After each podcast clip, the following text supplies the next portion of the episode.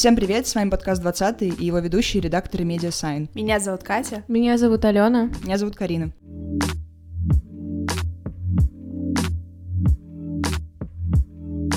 Сегодня мы обсуждаем, как проходят лучшие годы зумеров. Расскажите, что у вас вообще в жизни происходит, и это вообще ваши лучшие годы?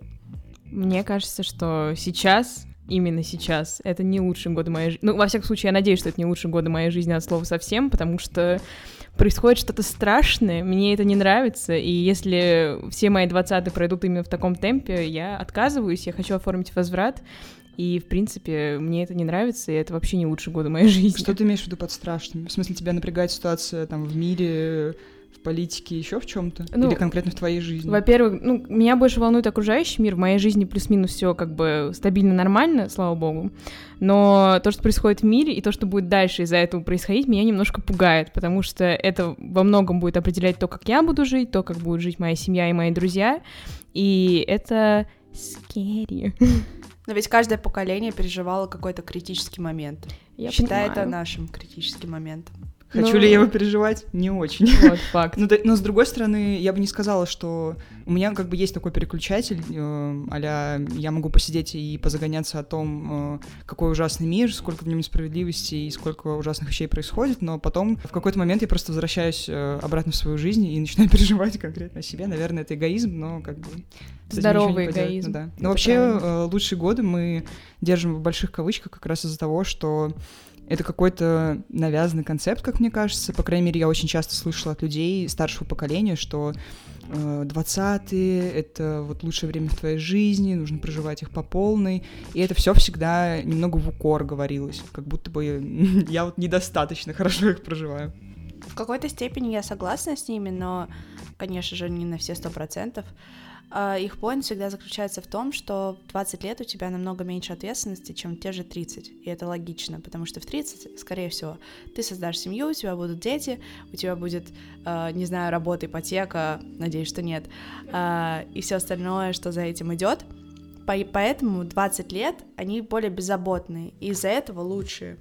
Для меня, наверное, беззаботность — это не то, что я хотела бы видеть в своей жизни, потому что мне, наоборот, нравится ответственность, какой-то контроль, пол, полный, короче, контроль за тем, что происходит в моей жизни. И поэтому меня э, как раз напрягает сейчас, что у меня нет Э, полного контроля, потому что я все равно завишу там от своих родителей. Плюс э, из-за того, что как бы вот эти early twenties, э, ты вроде бы уже должен быть взрослым человеком, но как будто бы мир еще не предоставляет тебе возможность полностью им быть.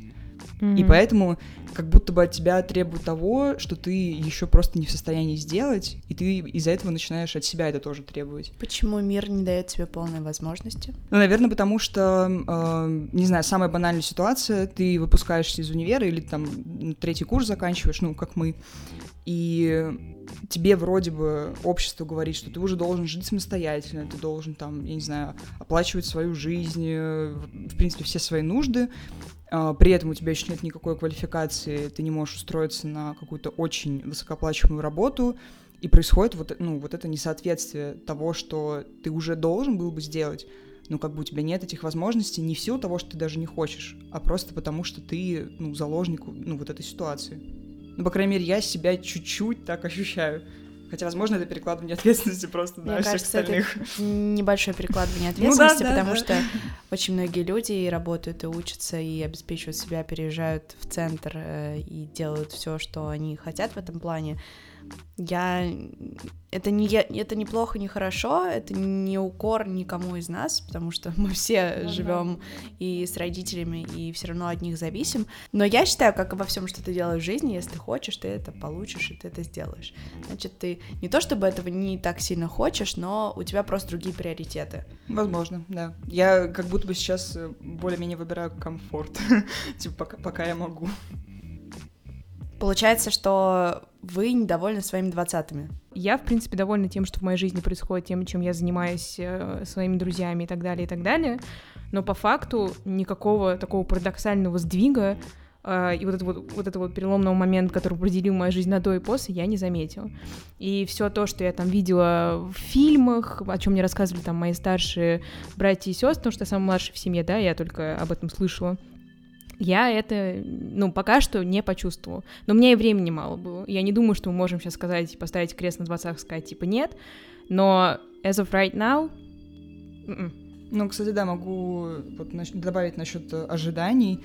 Мне тоже кажется, что, возможно, из-за какой-то культурной повестки, в которой я крутилась там в своем подростковом возрасте, да, а, у меня были завышенные ожидания насчет того, как будут проходить мои двадцатые, и когда они разбились о вот мою реальность, не то чтобы она ужасная, но она, очевидно, не соответствует тому, о чем я как бы по-детски и вот э, довольно наивно, может быть, мечтала. А и... о чем вы мечтали? Вы мечтали, что вы будете ходить на вечеринки, ездить с друзьями на машине за город? Нет и что да. делать? Я думаю, я буду рок-стар.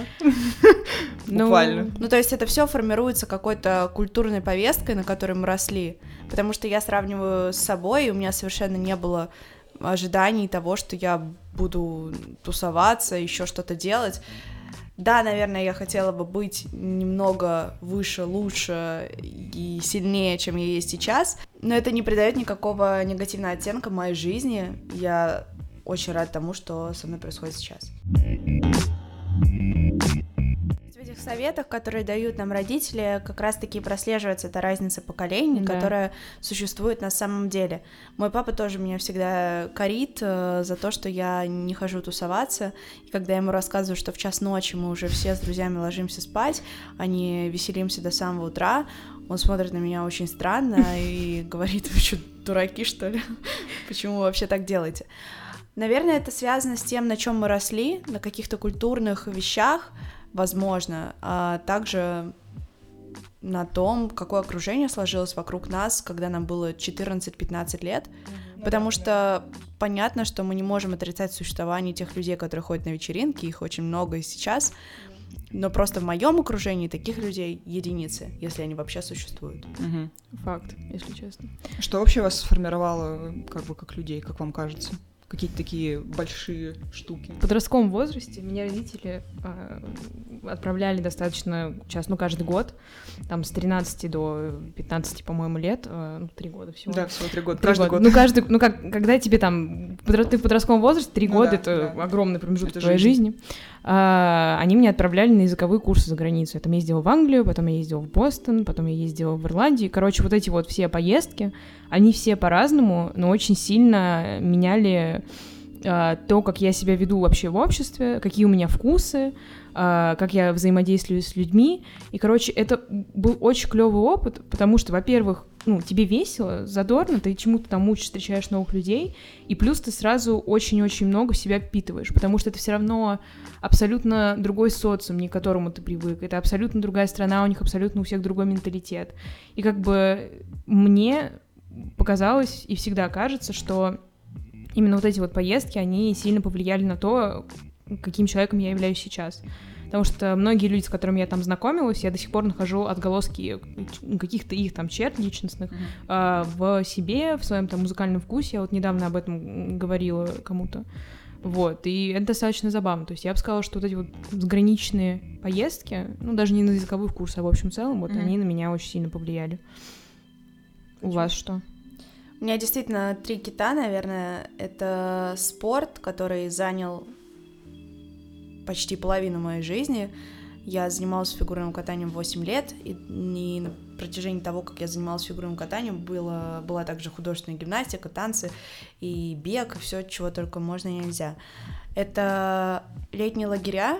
Я думаю, что это тоже сформировало меня действительно как личность, потому что Наверное, это был хороший опыт э, знакомства с новыми людьми и налаживания коммуникации именно с точки зрения того, как нужно подавать себя, как mm-hmm. нужно вообще работать в команде и в целом разговаривать с другими людьми, которые отличаются от тебя по взглядам и ценностям. И, наверное, третий э, кит — это интернет. Факт. Я бы не сказала, что это конкретно сериалы или музыка, но потому что это из соцсети, в которых я очень, ча- очень много сидела, начиная там с шестого-седьмого класса. Mm-hmm.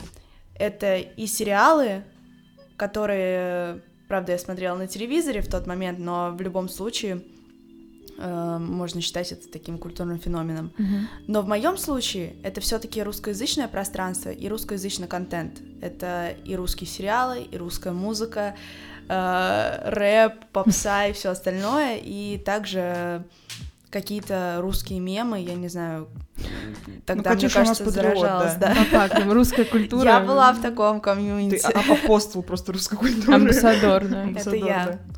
Поэтому, наверное, в этом плане мы отличаемся, допустим, с тобой, Карина, или с тобой, Ален, потому что mm-hmm. вы росли немножко на другом контенте. У вас mm-hmm. больше все-таки было да. Да, западной культуры.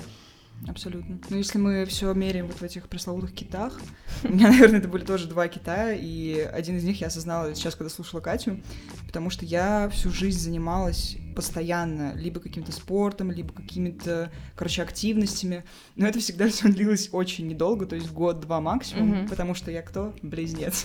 Эм, да. Шур, это Шур, абсолютно, это так работает, но у меня не было особенных как бы талантов и предрасположенностей ко всем этим вещам, но все равно, когда я начала, начинала всеми ими заниматься, э, у меня всегда был пунктик, что мне нужно быть там лучшей. То есть я просто даже если я не гениальный танцор, мне нужно, чтобы меня поставили в первую линию. И да, я простою год в четвертый, но потом я встану, типа, во вторую по центру, и добьюсь этого, и буду такая, да, типа, я смогла. И, наверное, из-за этого сейчас у меня тоже есть вот эти отголоски, что если я за что-то берусь, даже если я знаю, что это ненадолго, мне все равно нужно сделать так, чтобы это было очень круто, и чтобы все признали, как хорошо я это сделала.